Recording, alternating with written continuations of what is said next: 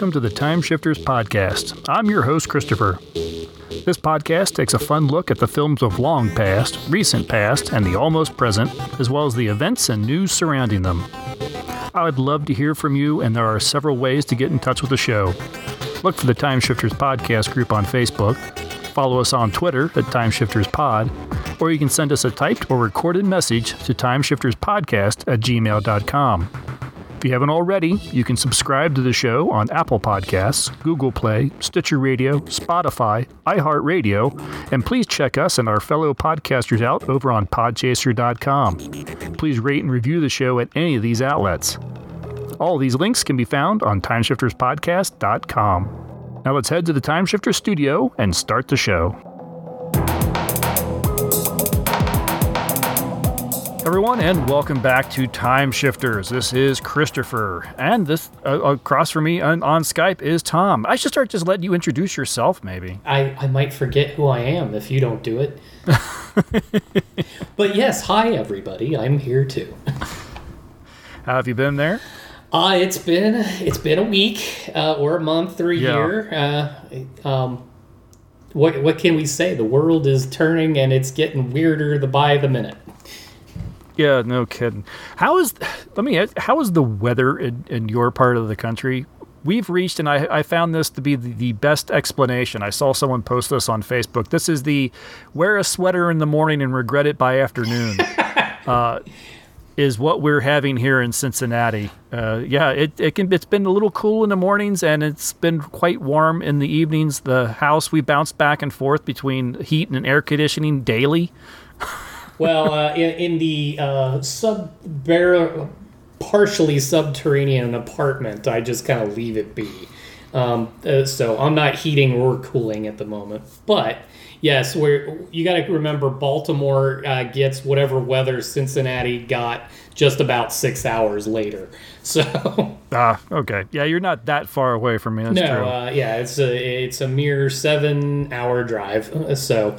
Um, but yeah, like today, today was gorgeous. Uh, we had eight like mm-hmm. 80 degree weather um, with a nice light breeze. I, I did time on the trail before we came out to do this. So nice. Yep. Yeah, no, but just a just a couple days ago, I, I was wearing like the coat I wear during the winter. Oh, jeez. you know, when I was out in the morning walking the dog, and and then, and two days after that, I'm in regretting wearing long pants when I'm walking the dog in the evening. So yeah. Yeah, and that's pretty much how it's trailing now. It's uh, it's full on uh, uh, schizophrenic fall.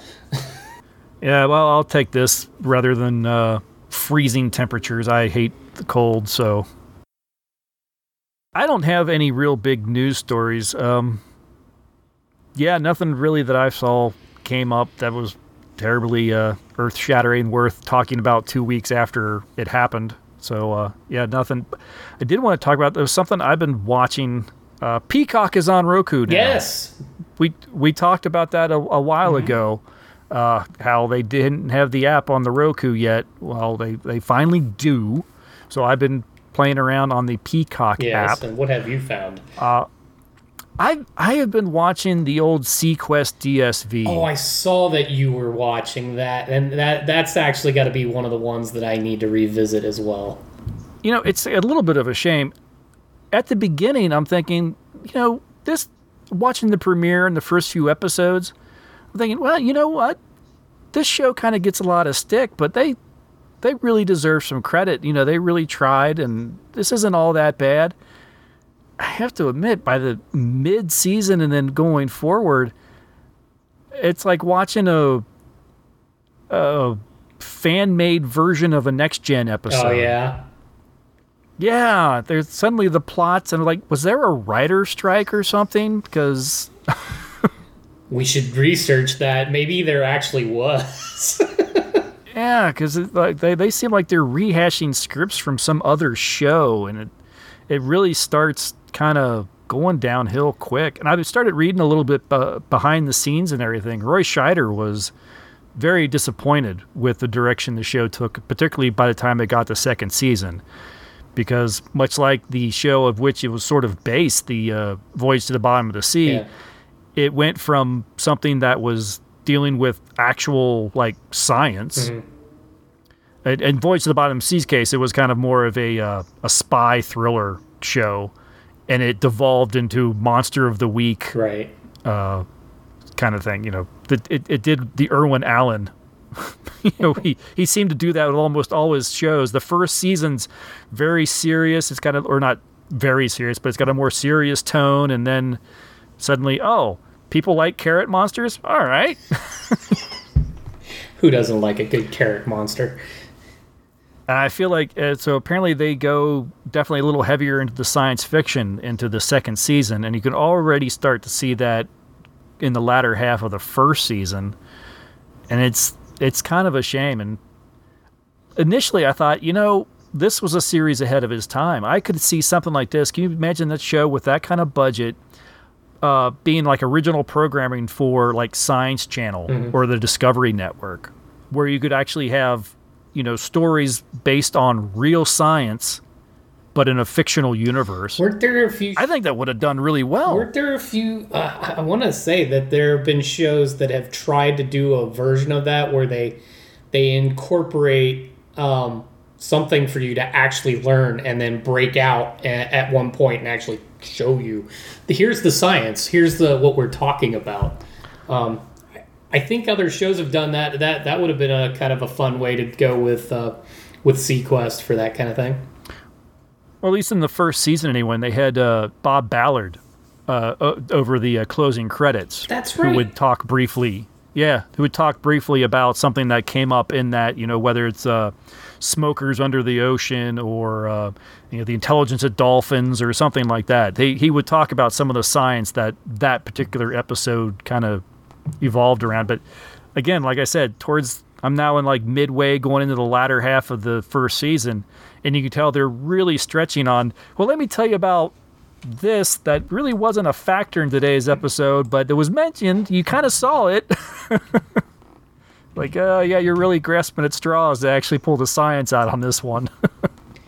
Yeah. So how, how many seasons did that do again?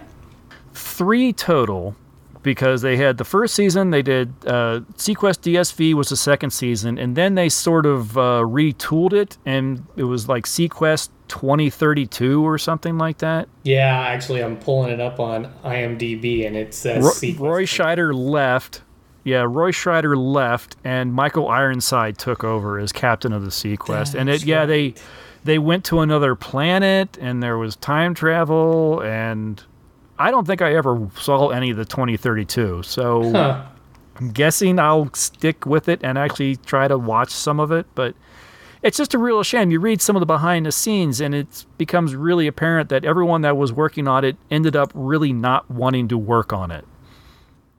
That's You know, they all had big hopes, and they all it all went kind of sideways. Like I said, Roy Scheider didn't want to do the science fiction. He liked the whole science aspect of it. right. Uh, they moved the filming to Orlando, and some of the cast is like, "I just moved to L.A. for this thing. I'm not moving to Orlando." Uh, what's her name? Stacy Haiduk Yeah.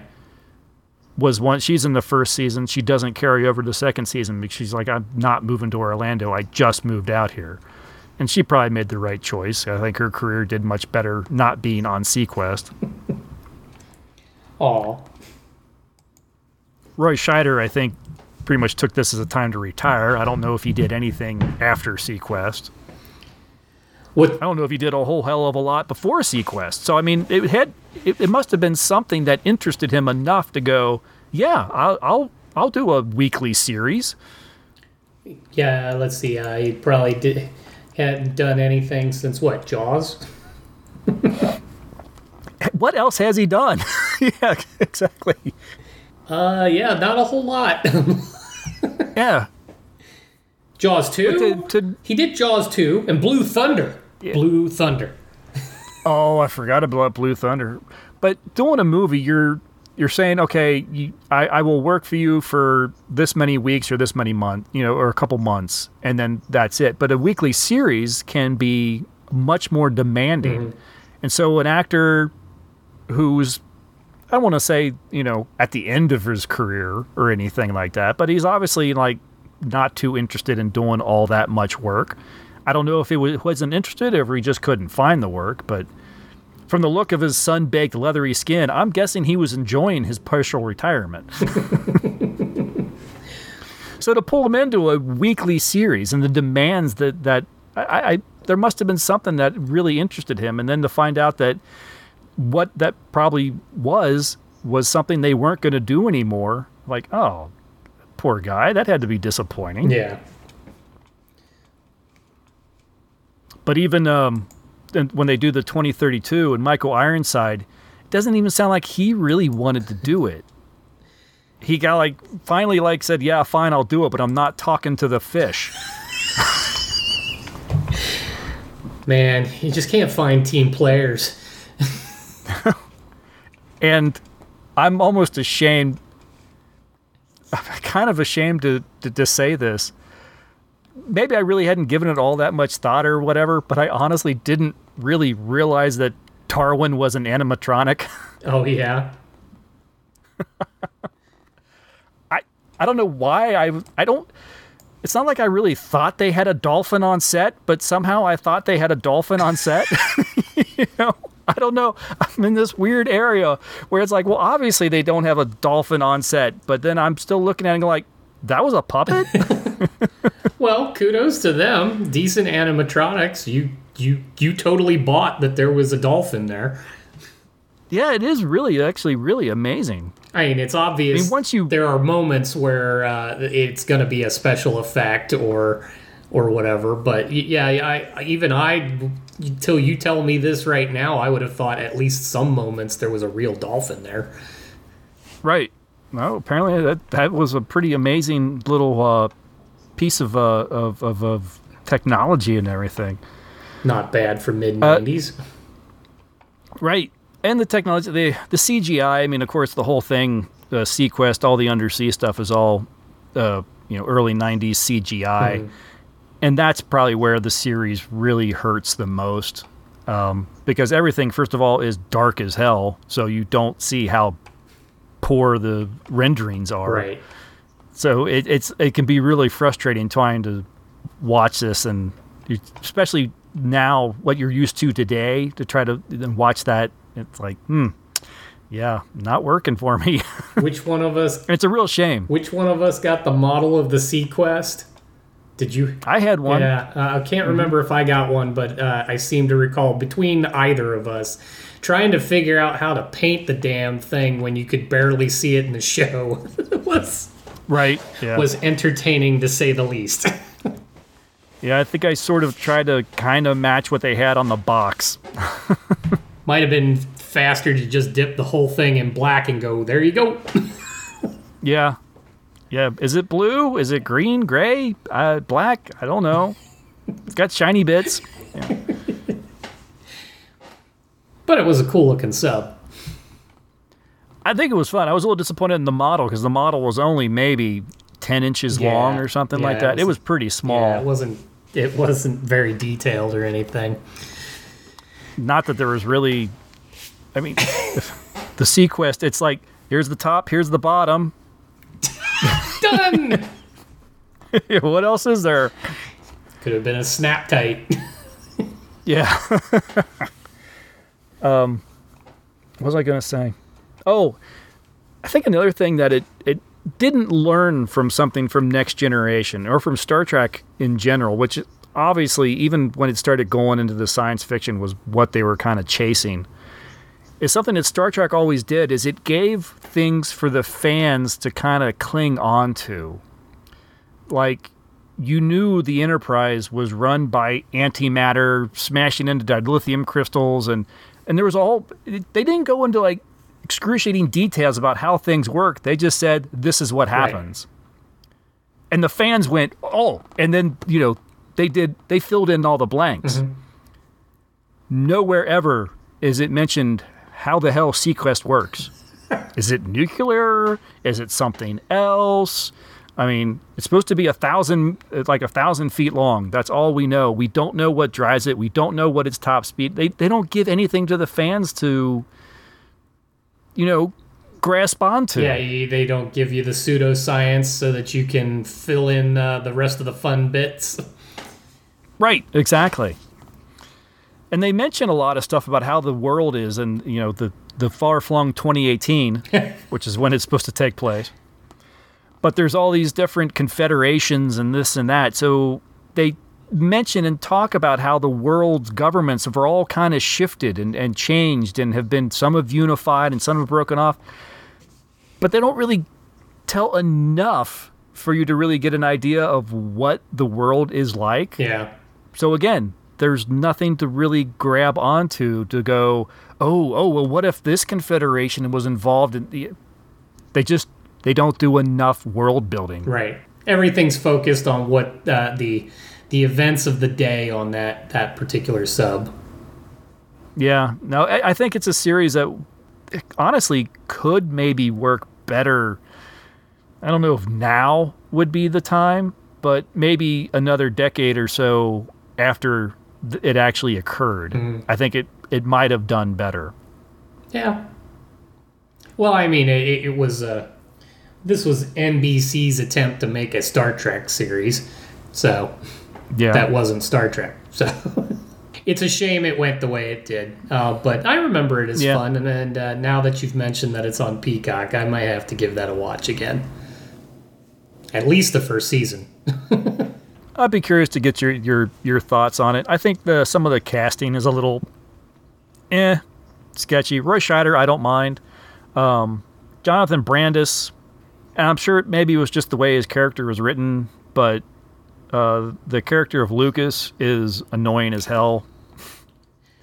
just, whoa! Star Trek Next Generation had a smart kid. We have to have a smart kid. Yeah. Yeah. So, sorry, Will, Will, Wil Wheaton, but uh, yeah, another another Wesley. Yeah, it's exactly what they were what they were going for, and it's so obvious through the through it is that they were chasing next generation, and it's just, it's such a shame. It's like, man, don't just do your thing, Right. and don't chase, don't try to be this other thing. And it was so obvious that that's exactly what they were trying to do, and it's just, yeah, it, it's one of those shows where you're watching and you're seeing all the potential, and it's just not realized. Yeah. But I'll have to I'll have to revisit so that I can uh, I can see if I get that impression again. I remember enjoying it when it was on. I also remember like I don't know anything about like the third season because when they got around to it, I think that was getting uh, buried in the schedule. Um, Probably. So- I know I, I I don't think I ever watched any of the third season. I'm questioning. I thought I watched it when it was on, but I must have watched it very spotty. yeah, Because there are, I'll, I'll go from okay, I recognize stuff from this episode, but that's following an episode where I have no memory of whatsoever.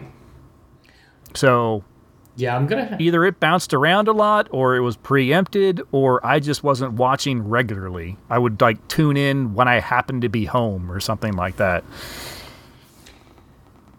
Yeah, I mean, we would have had our VCRs, but maybe not have trained them to uh, to to, to watch uh, to record that particular time slot. Either that, or it was running up against other things at the time, and We were we were recording Next Generation.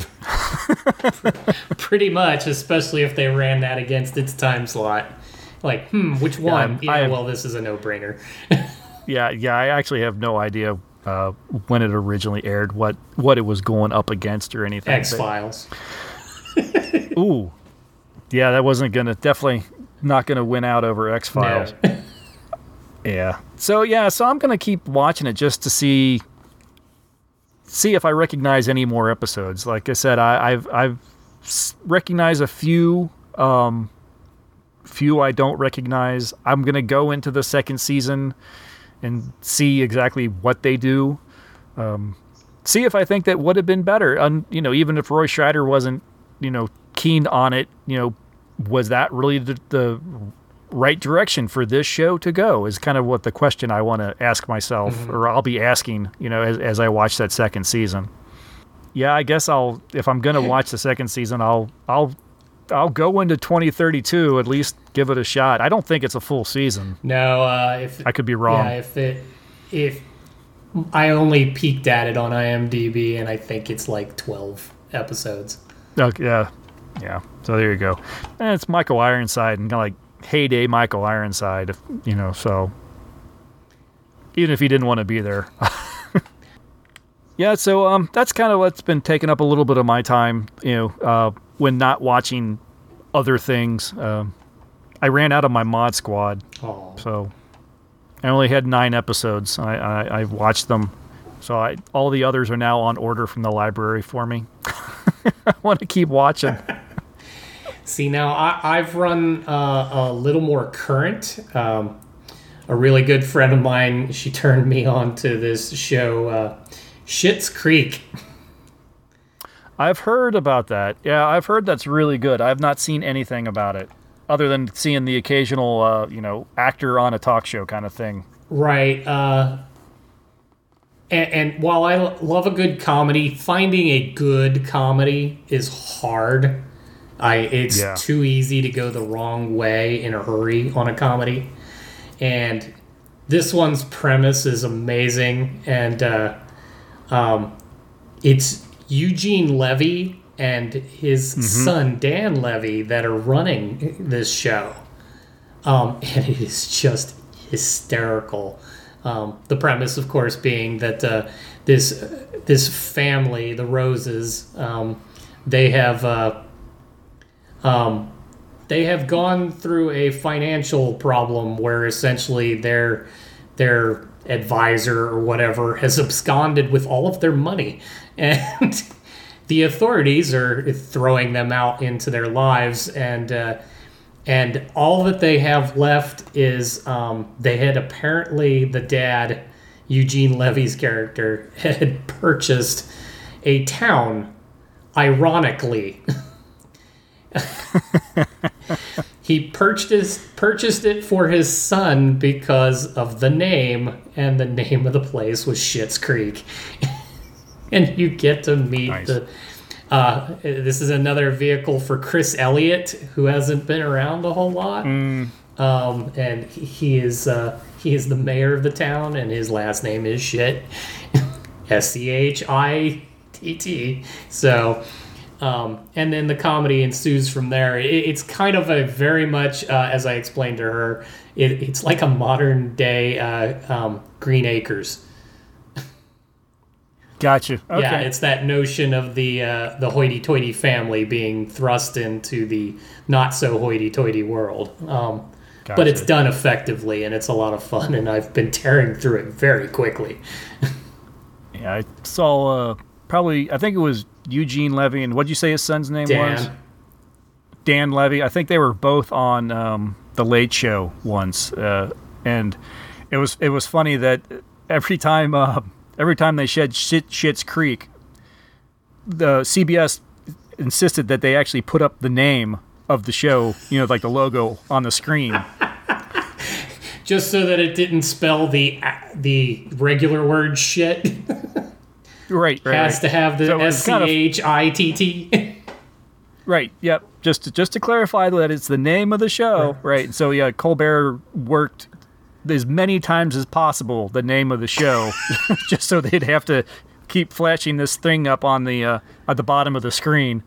Granted, that's not quite the the, the genre to which uh, we tend to talk about, but uh, when uh, when looking for something that uh, can kind of brighten your day, um, this is a good spot to go to because the the writing and acting is amazing. Um, the cast is spot on. Catherine O'Hara um, in it as uh, Eugene Levy's wife in the show. It's just, just wow.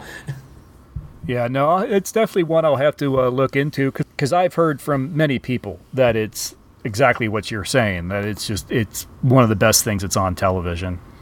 there's a lot of shows like that. I keep getting recommendations, and it's like, yeah, as soon as I get those extra few hours in my day, I will tune into Schitt's Creek. I will tune into the marvelous Mrs. Maisel, and uh, I will tune into this, and I will tune into that, and yeah, No, and uh, it it really is uh, a it is a golden age of television. There is so much really good stuff out there, and I mean, you got to trip over one to get to the next.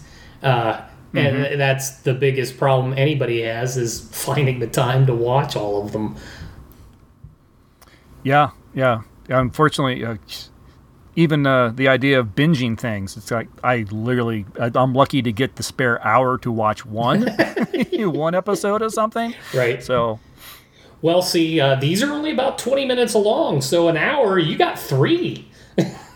oh, really? Oh, they are. They're that short? They're that short. Yeah, they run about 20 to 22 minutes. So, nice. All right. Well, that that does make it a little. Mm-hmm. yeah, that, that makes some good a- bite sized chunks. Is that a Netflix Yes. or? Okay. Yeah, it's a Netflix show. I got to do Netflix first. There's that. Yeah, I'm a luddite. I don't have Netflix. I'm lucky to have Prime. That's just because you got to have stuff shipped to you. It is actually very true. It, it, it turns out we got Prime kind of almost by mistake, but uh, since then we've uh, te- definitely taken advantage of the uh, the shipping, the the free, the two day shipping, and that sort of stuff from it. So a lot actually. Yeah, it's kind of hard to argue not not having it because We are we are getting our money's worth out of it between my wife and her shipping stuff and me watching the videos. Yeah, yeah, we're getting our money out of it. yeah, no, um, I use and abuse it constantly. If I can talk her into just finally getting rid of that damn satellite, I'd go ahead and get Netflix and Hulu. There you go. then I'd have even more stuff I don't have time to watch. There, there is that. All right, well, we should take a short break here, play a promo for another show. And when we get back, we are going to talk about 2002's M. Night Shyamalan's Signs.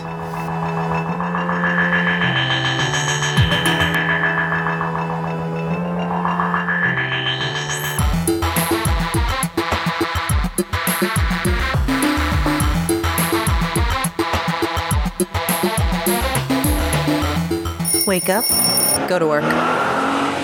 Work. Come home. Eat dinner. Rot your brain out. Go to bed. Lather. Rinse. Repeat. Are you tired of an old humdrum life? Tired of things that just weigh you down and depress you? Wouldn't you rather just focus on things that are awesome? Tune into Nutty Bites. Find out what's awesome. Nutty Bites. nimlas.org slash blog.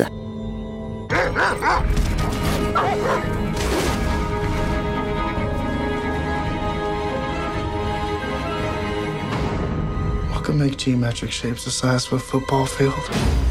What kind of machine can bend a stalk of corn over without breaking it? Can't be by hand, it's too perfect. So the aliens can't read our minds. Oh. Some animals around the county have been acting funny. Some of them violent. It's almost like they act when they smell a predator around. Amman, Nairobi, Bangalore, and Jerusalem as the Same latest. shows on every station. Every station. It is the 18th reported crop site in that country in the last 72 hours. I'm a little scared. All this stuff on TV. Joe Gills was in here talking about the end of the world. They're staying in the shadows. It's called probing to make sure things are all clear Clear for what? for the rest of them. There's a monster outside my room. Can I have a glass of water?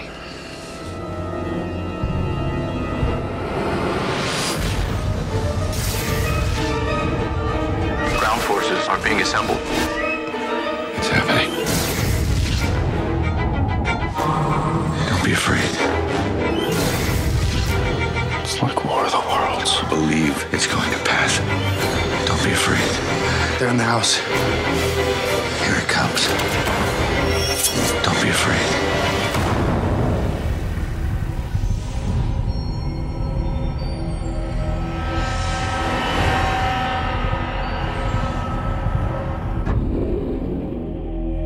All right, welcome back. Now we are including this movie Signs as part of. Uh, we didn't mention this. I think we talked about it the the last time we uh, on our last show Yeah. that we're doing the 31 nights of Halloween. So every every night or every day or night of through the month of October, we're watching a a horror or Halloween themed uh, film, and we're including signs in this because it fits. It definitely fits within the. It's classified as a horror. You know, it's got its jump scares and such. Yep. Honestly, Fire in the Sky could have almost been No, I I think that could easily fit into that uh, that frame of mind. right? We recorded it before October, but it actually didn't air until October. So it kind of does, you know, it worked it worked out pretty well. Audience, you're welcome. It's your teaser into what we're doing right now. Yes. Uh, but so yeah, we're including signs. We that was one of the movies we are going to watch through October. We've got a list of 31 uh, films. So we've already gone through. I guess we're on uh, seven. To, as we We're record recording this, this on the 7th? Uh, it's October seventh, so we're seven in. So we got plenty more to go through. The whole list is on our Facebook group. I also posted it to my Twitter feed if you can find it. Uh, it's buried in there somewhere. Probably should have pinned that to the top or something. but uh, but uh, I bring that up again because uh, because of all the different films we're watching and trying to squeeze in this and trying to squeeze in something else to to talk about and figure out. We're just going to actually go ahead and take uh, the rest of October off as far as recording goes, so we can concentrate on actually watching all these films. And because you know we're we're we're watching them, we're kind of writing down a sentence or two of what we think about them, and we'll come back in early November and and tell you about all the films that we've watched and what we thought of them. Most of them are going to be just a quick mention. Uh, we're not going to go too in depth. Uh, a few might we might have to talk a little bit more than others. And I, I may be just repeating everything I said the last time, but uh, just want to let you know that we're going to be we'll, we'll be off uh, off the Twitter feeds for uh, or not the Twitter feeds. We'll be off the Podosphere there for uh, for an extra couple weeks. And in case you're looking for us, uh, we we won't be there. So And, but come back in November. But while while we're away, um, one of the things that I've been enjoying as we do this is uh, I am posting what I watch every day, and I make some sort of comment. So a, as you guys are uh, following along in your playbook. Uh, feel free to make comments. Uh, let us know what you think of these. If you've watched them, watch along with us where you can. Um, yep. Fair warning. they they, they aren't all They're not all winners. yeah, no, we, we are both posting as we uh, when we finish watching them. Uh, we we post to the Facebook group, and I I actually I also post to the uh, the Twitter feed, which um I should mention it. I've recently changed the Twitter feed to encompass both the shows that I do, so I can kind of post about both shows a little bit more freely instead of maintaining two different Twitter feeds and having one that where I did absolutely nothing.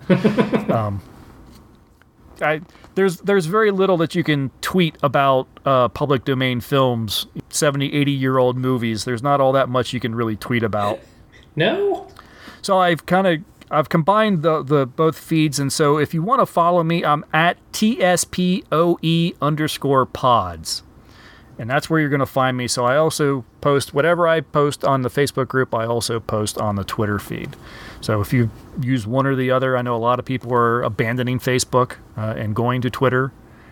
I don't know that Twitter's all that much better, but each to each their own. Follow where you Um, dare. Instagram, I need to start using that more. Uh, I should start doing this to Instagram as well, and I have not been there. But yeah, anyway. but Further regardless of where you, progress.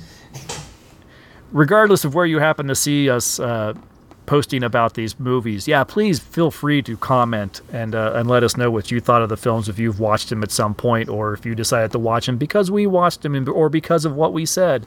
Uh, that'd be awesome to to hear what you have to think, or just when it's all said and done, fire us off an email. You know, the email address is, is at the top of the show, and it's easy to find. So all that to get back around to talking about sign. Graham Hess is a former reverend who's trying hard to come to terms with his loss of faith brought on by the death of his wife in a freak auto accident. trying to live a quiet life in rural Pennsylvania, along with his son Bo, daughter Morgan, and his younger brother Merrill, things get complicated when mysterious crop circles appear in the cornfield.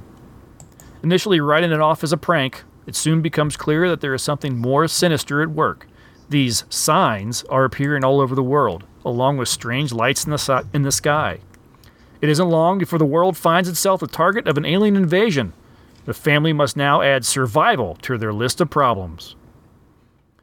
The film stars Mel Gibson as Graham, uh, Joaquin Phoenix as Merrill, with Rory Culkin and Abigail Breslin as the Hess children. Uh, anyone paying attention, uh, this is the second time we've talked about Abigail Breslin because uh, Matt and I reviewed the 2013 film Haunter, which that's actually a film, Tom, if you haven't seen, I'd recommend. I'll have to get around to that one. Yeah, I hadn't heard of that one. Matt was uh, kind of on the fence with it. I thought it was pretty creative and interesting, and Abigail Breslin was fantastic in it because she pretty much carries the entire film. She's pretty good all the way around. Yeah, this was apparently her screen debut, her big screen debut. Um, I thought she seemed a little familiar and everything, and at this young age, I was, I think I was remembering uh, Little Miss Sunshine Yes. is kind of like the big film for her uh, that came just a couple years later. Yeah, but just a couple years later, so. Um, Mhm. Yeah, she, Yeah, she set her young. mark very early. And quite frankly, uh, she was probably one of the brighter spots of this movie. yeah, I enjoyed I enjoyed her little uh, her antics and the her reactions and stuff. I, I thought, wow, this little girl's got talent. It's kind of like the, the only thing I can think of through most of this film, and I'm thinking these other people are supposed to have talent, and it's not coming through. No, I have to admit. I mean, again, I'm not even going to try to bury the lead. I I I didn't like this movie. And this was your first show viewing of this, wasn't it? Yes, it was. First time watch. M. Night Shyamalan. I'll admit that when, you know, I guess what was the, the movie that really kind of made him like the household name was uh, The, Sixth Sense, The Sixth right? Sense, yes. I, I do. And I remember watching that and being amazed because I, I, I don't know, I was one of the ones that in the end went, oh my God, he was dead? You know? Yeah, no, I, it was a very effective twist, but I think he became haunted by early success. there are times where I felt like he was constantly experimenting, but all in the same film because it was like, okay, for the, like the first few minutes of the film, I'm going to try very static shots. But then later on, I'm going to make sure the camera moves a lot. but then later on, I'm going to do this and I'm going to try this angle. Like, whoa, could you like settle on a motif for at least one movie? and you could try the other ones later? there were several scenes, especially early on in this movie, where it was like literally they set up a tripod and said, "Okay, Mel, walk in front of the camera." Okay, that's an uncomfortable scene. It's a very uncomfortable shot. Why do I need to see the whole room? Nothing moving except Mel walking into the door. Right, gotcha. Thanks. Yeah, well, and you kind of hit on something already. Uh, shot, shots aside, and uh, Abigail Breslin's uh, performance at such a young age. I mean, she was she was like perfect, and and not necessarily the easiest role for a child that young, um, but her performance being as good as it was, everyone else was kind of wooden. Very much. Yeah, the, no, the kids were the most uh, animated characters in the film. Um, I'm, yeah, Rory Culkin, frankly, the whole Culkin family, pretty, um, I, I, I, I think there are better actors. Right. He did okay. He was fine in this. Uh, yeah, definitely compared to like Mel Gibson and Joaquin Phoenix. The kids were definitely the the entertaining actors in this film. Uh, there was lots of scenes where I thought the kids kind of made the movie. Uh, the tinfoil hats uh, when he comes in and finds both girls or the both kids sitting there with the tinfoil. Keep the aliens from breeding our brains. You know, like okay, that's fun. But again, pick a theme. this movie kept bouncing around between okay, is it a thriller or is it a comedy? like it was kind of trying to walk a line between the two sometimes. Yeah, I, I think it, it tried to be light. Um, so, yes, maybe comedy isn't the right word. I shouldn't. uh, Maybe comedy really wasn't the word, but yeah, it was trying to be very light. And, and I think that was supposed to take some of the edge off of uh, what they were trying to build build to. See, this is my problem. Is I never found myself tense or anything. I mean, this is supposed to be kind of like it's trying to build up some some tension and some. It's supposed to be kind of a thriller and what's happening. And at no point did I actually feel like it was pulling me in that direction. And so when the lighter moments came up, I was just like, "What? What? Where? Where? What are we doing now?" Well, and even as uh, the, for some for a movie that was supposed to be about crisis of faith, um, having the real world actually impact whether or not you believe in the things that you do. Um, for this to be about that, to actually have the alien invasion part of this just seemed in the way. Um, And then the way they even went about the alien thing was just so bizarre. I mean, they they have the crop circles, and then all of a sudden they're actually in the crops all the time. Um, and yeah, the, oh, the whole thing didn't kind of make a whole lot of sense, and there was no suspense to it. I mean, they get got pretty much right up in front. There are aliens here. There, there are aliens here. Yeah. Hey, there's one over there. I mean, it's not. What was to be suspenseful about? Yeah, yeah, they they didn't like dangle the question out very long. No. It's like, what's going on? A crop circle. Oh, the, maybe there's aliens, or maybe it's a prank. But nope, nope, it's aliens. Oh, oh, okay. So we're- going that direction that quick. All right, gotcha. Oh, and and uh, the this breaks one of the things that um, I talk about often when it comes to like like when we did Fire in the Sky, and the reason we liked uh, a good hunk of that, particularly the alien sequence, is um, they didn't give away too much. It wasn't like they over explained it because you weren't supposed to know. Uh, I mean, this is an alien race. You're not supposed to know what they're doing. So the fact that uh, like Joaquin Phoenix is making wild leaps that the the crop circles are navigation tools, uh, and then he goes, "I'm right. They are navigation." Like, how? Why? What- that That's giant leap. that's not even the most egregious one. The one given by the director himself in a cameo appearance as as the guy that killed Mel Gibson's wife. Right. Spoilers. Um, he he mentions the well they don't seem to be around water so i'm going to the lake and then it turns out yes water can harm the aliens i'm like so you're telling me these aliens traveled god knows how many millions of miles to invade the planet that is 75% of the thing that can kill them right. no, no, they didn't send anybody ahead and go, ooh, wait, maybe not a good idea. A little scout, maybe. Maybe they should have checked things out. Literally, this story could have ended with a good rainstorm. Our invasion plan is foiled because we didn't bring umbrellas. Uh, Well, and uh, well, just because I've flashed to uh, that an episode of Star Trek where uh, the the little alien entity keeps describing human beings as bags of mostly water. Um, oh, right. and apparently, the aliens came here to harvest us. Um, right. and we are made up of the thing that hurts them. so right, I you know, uh, yeah. Yeah, no, it was not thought out. That's and that's the problem with this. Is this felt like this is you, you take a first draft and you just go with it. And no no one sat down there. There was no second pass. There was no like, well, let me take a look at it and let me see if there's any issues that I might be able to point out. No, none of that. M Night Shyamalan went, went right, right, scribble, scribble, scribble, right. Roll camera.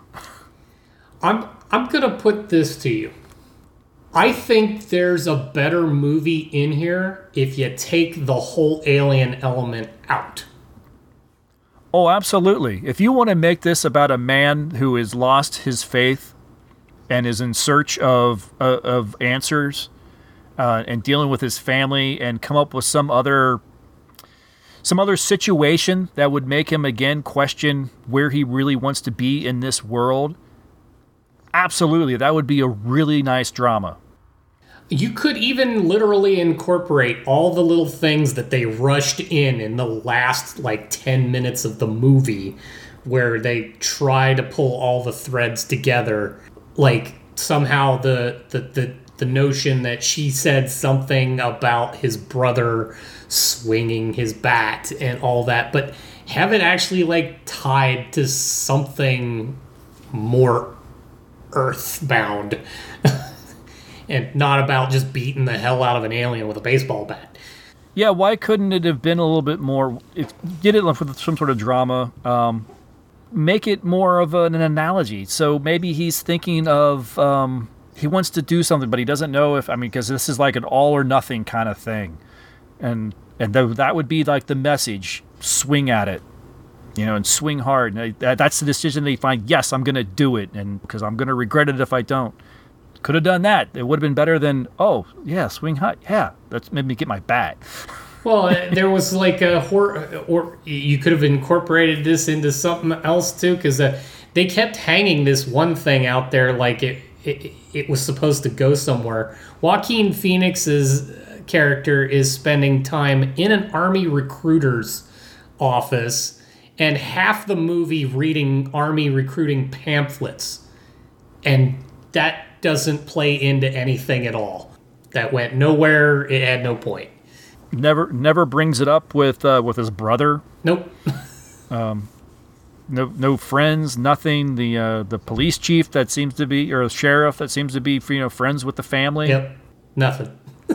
like there, there are so many places to take this that would have been so much more impressive.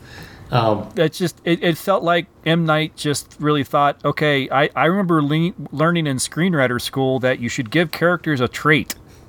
So Merrill is interested in the army. sure. okay. No, that's a trait. And nothing. Not gonna do anything with that. What? why, why, would I do anything with that? Um, no, well, I mean, M Night has this uh, penchant for things the otherworldly, um, uh, spiritual, science fiction, that kind of stuff, and I, I, I I think he felt like he had to incorporate this because that's his thing, and it's not really his thing. right. Yeah. That and he has this There's need just... for there to be a twist. He, he, he, he's known as the guy with the twist. What would you consider the, the twist in this film? Because everything seemed to be pointing to the to where the film went, other than ah, they're, they're they'll die from water. Was that his twist? That's, I mean, what what what other twist is there the, in this film? The, the twist is that uh, the the man that lost his faith in God actually had a God that left him everything he needed to get by in the world. That was that was the twist. Oh, it's thin. Okay.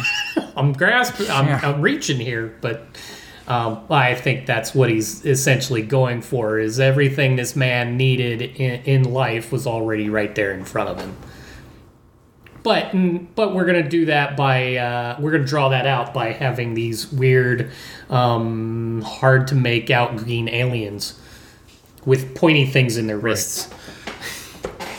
Yeah, yeah, the, the the poison gas and th- yes, and uh, little little Bo's asthma saved his life. Right. See, uh, that was God intervening. If he didn't mm. have asthma, he'd have died. All right. Yeah. Okay. Sure. I don't sense you guys uh, uh, really latching on and feeling this. Well, you know what? I would be fine with that if you want to go. If M Night wanted to go that deep, I wish he would have spent more time with like the rest of the movie. yeah.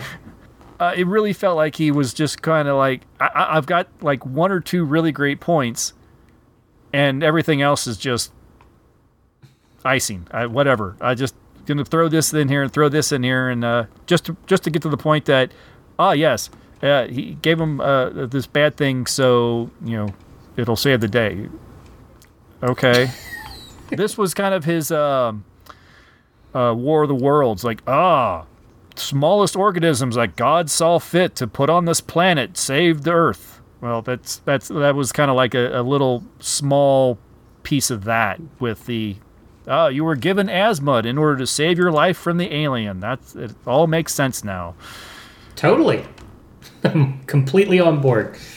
I, I don't I don't see why uh, anyone had any problem with this at all. Brother never joined the army, so he would uh, be home with his uh, high school bat. so he'd be able to hey, hey, hey. beat the alien. Hey, minor leagues. He was in the minor leagues. Oh, sorry, sorry. That's right. It was minor league. That that was the that was one of the other kind of funny moments was when uh, the the recruiter is busy talking up all of his uh, baseball accomplishments, and then the the Right. other loser in the uh, office uh, chimes in. Yeah, he also has the the uh, uh, strikeout the record. strikeout record, and you're like, Yeah, so "Oh, apparently the the the kid that is um, this family has apparently had issues with causing problems, and as the sheriff describes, can't leave a uh, can't can't take a piss without leaving a wet spot in his pants. he's he's decided to join the army. He's at the recruitment and he's filling out forms. yeah. it's like a bunch of weird one act plays, but they're all on different they're all about different things. and it's just sewn together. Yeah, yeah, and that makes a movie. Yeah, but then all the act, what was it an actual was it M Night's direction to say, okay, no, I want you to be real emotionless here. I want you to be very stoic. I don't want you to move a lot. Like even the uh, the the the army recruiter who's stand who's sitting there barely moves. I mean, my God, he could have been an animatronic. Right. He could have been a voice off camera. Yeah, no, I mean, really. Uh, well, like I said, I, I wasn't kidding when I said this is some of the most wooden performances that I've ever seen, right down to the total lack of movement. sorry, I, I, I hate really coming down on a film, but I've just this thing was a huge hit. Uh, it, it worldwide it grossed over four million dollars, four hundred million dollars. God, really? Yeah, Oh my God, according to really. IMDb, uh, with a budget of only about seventy-five million, uh, which makes sense. It's not exactly uh, well, other than the special effects of the aliens. There's not a whole lot of you know. Mel Gibson's salary was probably the next biggest thing. With Joaquin right behind. Uh, then I suppose so. Was- Joaquin, I'll admit, um, I don't know all that much about Joaquin Phoenix's career up to this point. Well, you mean like in this time? Uh, uh, uh, At, in 2002. yeah, got some work under his belt. Um, he actually, oh my God, I didn't even realize he did Gladiator before this. Oh, I don't even remember him being in Gladiator. Uh, he was he was actually the uh, Caesar for he was Commodus. oh, that's right. That's right. Yeah, no, uh, no, uh, that was a big deal film for him. Uh, so yeah, no, this is the height of uh, his career at that time. Two years later, he does another M Night movie, The Village. Other than The Sixth Sense and now this, yeah, M. Night isn't a director that I really find myself uh, constantly being drawn to.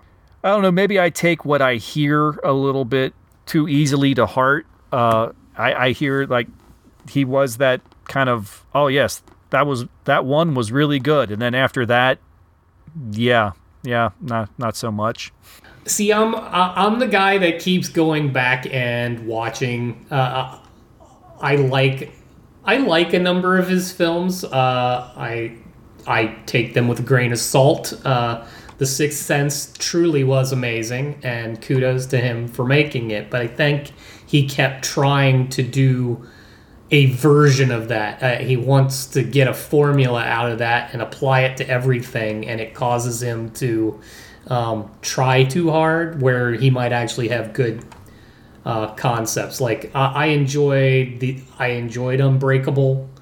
While it's stupid as hell, I still kind of enjoy the happening. Yeah see i haven't seen any of these i i literally the sixth sense is probably the only m night Shyamalan film that i've actually watched And then his little universe that he was building out of uh, Unbreakable when he did Split and Glass.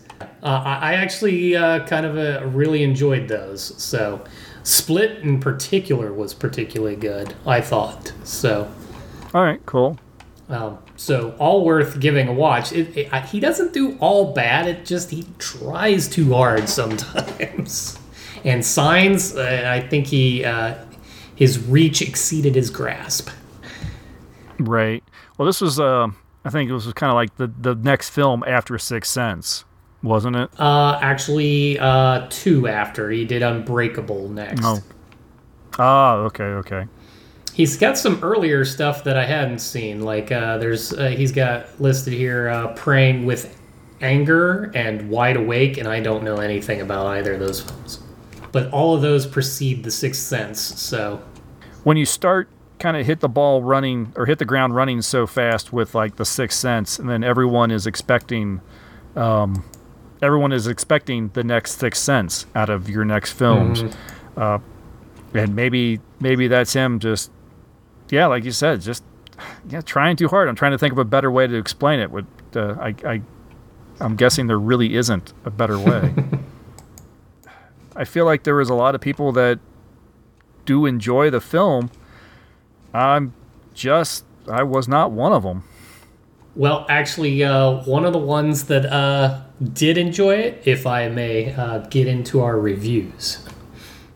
Yeah, please. You got some reviews at the time. Yes, uh, so I, I, I was able to pull up two of them in particular uh, and got a little bit of both sides of things. So, Roger Ebert, of course, we visit the wonderful Roger Ebert. Um, I'll read an excerpt from there. He says M. Night Shyamalan's Signs is the work of a born filmmaker, able to summon apprehension out of thin air. When it is over, we think not how little has been decided, but how much has been experienced. Here is a movie in which the plot is the rhythm section, not the melody. A movie that stays free of labored explanations and a forced climax, and is about fear in the wind, in the trees, in a dog's bark, in a little girl's reluctance to drink the water, in signs. So this is part of what he had to say about this. Uh, very, very flighty, but I think uh, I think he's missed something in this. He continues in, in a time uh, when Hollywood mistakes volume for action. Shyamalan makes quiet films. In a time when incessant action is a style, he persuades us to play to play close attention to the smallest nuances. I see the points he's trying to make. I'm not entirely sure that they were truly valid for this film, though. Maybe I think he's reading a little bit more into reading a little bit more into it than what was intended, Uh, or maybe not. I don't know. I, the more we read of Roger Ebert reviews, I've always liked Roger Ebert.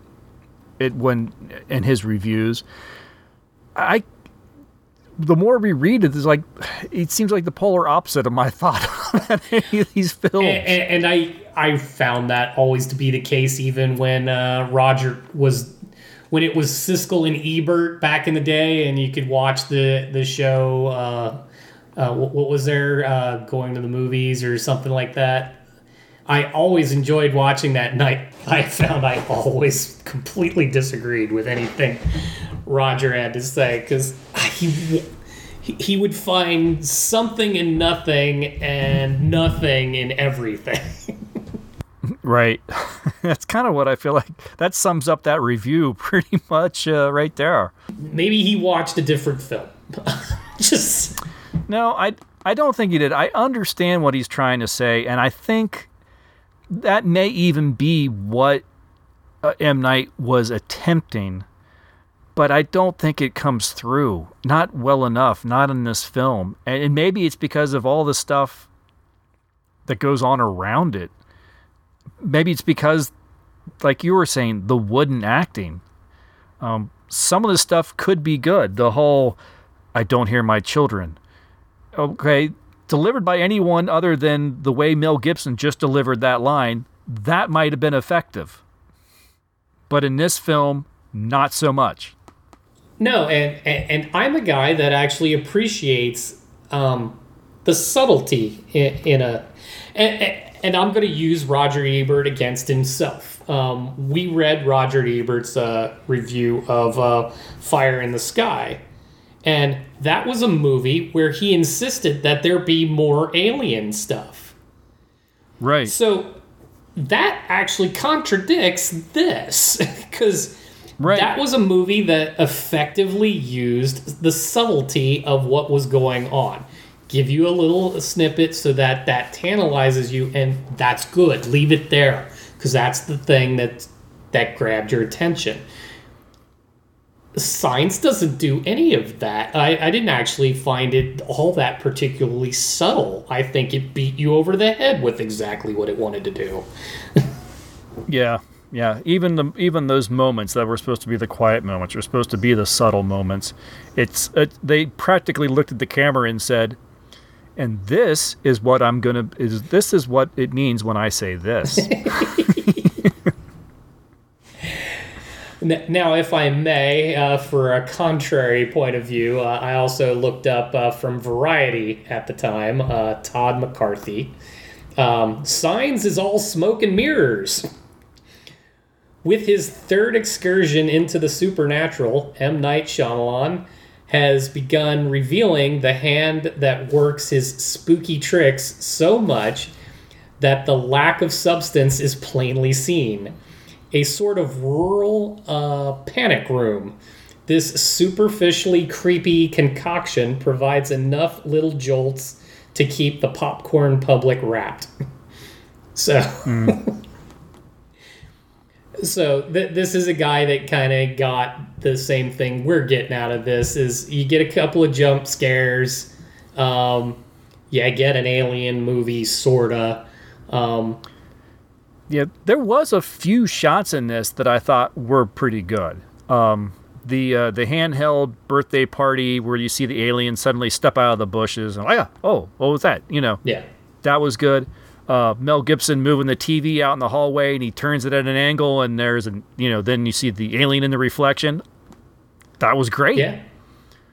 Um, there were moments like that that are like, wow, those are really good. What are they doing in this movie? Again, because uh, this movie isn't an alien movie.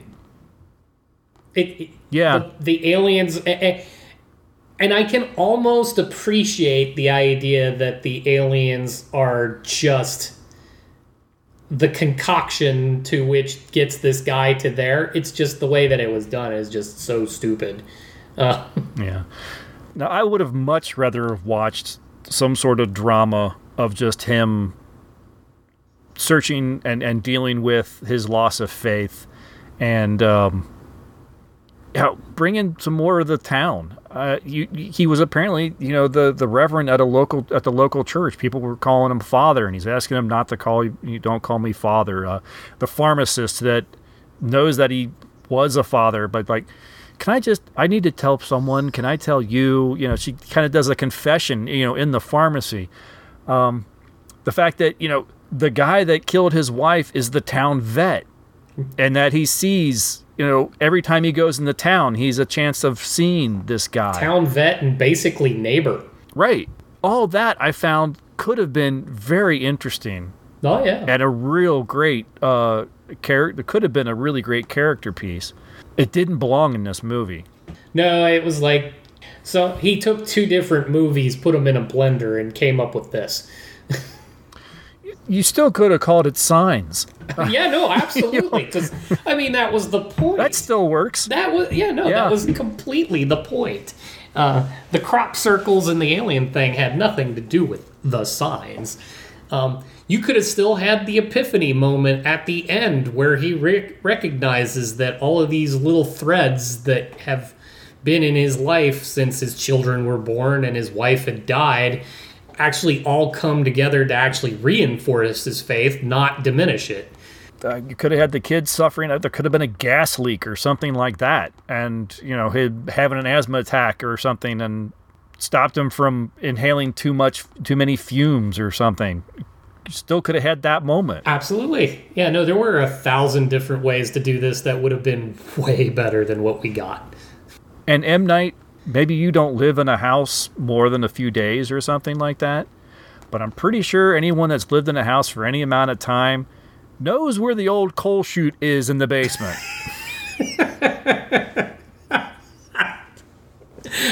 I love it. Sorry, I was just kind of out of nowhere. It was just something that I just popped in my head because I remember that really annoying me. Again, it's that it, it's that false that attempt to build you know a false amount of of, of tension because it's just it's just shot with a in a dark room with just the flashlights and oh go over this way go over the way you're like seriously they don't know where the coal chute is Right.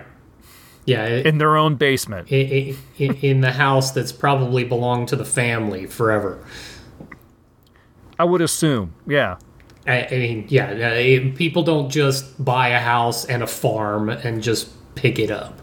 they've they've lived in it long enough that Mel or uh, Mel Gibson, uh, Mel Gibson's character uh, Graham, had a cross on the bedroom wall that he took down, but it was up there long enough to leave dirt marks showing that there was a cross on the wall. Yeah, no, absolutely. A, were you using gas lamps or something in that room, or I don't know what the hell made that dark of a mark. And if you're going to take the cross down because you no longer have faith in God, you're not going to scrub the dirt that's making the shape of the cross on the wall to remind you that there was a cross there. But yeah, but it's the but Chris, it's those little bits that just bug me because that the whole reason that's there, the whole reason that the the whole shape of the cross is on the wall is to s- signify the loss of faith. That's like the visual representation of his loss of faith. it's a sign. oh God. You use the word signify. yeah, no, like I said, this uh, this movie uh, for that's what's killing me about Rogers. Uh, as I read it when I was researching, uh, and I'm reading it, and he's talking about subtlety and nuance. I'm like, everything about this movie just literally clubbed you in the head with the bat that Joaquin Phoenix was wielding. yep, yep. Nothing about this was subtle. Swing hard. It, it did it right out of the gate. Nothing nothing was you, you knew every step of the way what was going on in this movie. There was no question about what was going to happen in this movie. There was no no surprises, no anything, and it was boring all the way through. Yeah, it, it was it was all telegraphed. I mean, that's that's the best way to say it. Is everything in this film was telegraphed to you? Yes, very much so. Is it the worst film in the world? No. If you haven't watched it, I encourage you to watch it just because there there are some moments. And even even M Night says that this is his most popcorn movie. Is is what he is how he put it. Really, he has way other Yeah. more popcorn movies than this, but Well, I guess at the time. yeah, at the time I would uh, of his fare uh, up to that point. Well, I, uh, he- did Unbreakable before that. That was a essentially a uh, a indie film feeling superhero movie. So Mm. I mean, it literally was about comic books. Yeah, I don't know. But at any rate, I, I don't know what he's talking about. I think he says things just to say them because he's M Night. uh, Right. and, and M Night, please come on the show. Let's talk. yeah, I'll I'll I'll I'll go watch Split, uh, Unbreakable, Split and Glass, and you know, cause see if you can redeem yourself after Signs. yeah, no, he's got some TV coming up. Uh, he's got something called Labor of Love coming up. I mean, come on, come on out. Let's talk.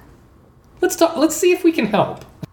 I don't have really anything else to say about the film. I, yeah, it's not the worst thing I've seen. Certainly not the worst thing I've seen this month. Spoilers. Tell you more about that. tell you more about that in November. oh, and I ain't looking up reviews for all of those. I, do, I don't think you'd find any. or, a, or either that or uh, this is a family friendly show and I don't know that we could say them. Yeah, but that anyway, that'll do it. Uh, if you think we're completely off base, if Signs is one of your favorite movies, I I would love to hear about it. Please send us an email at timeshifterspodcast at gmail.com.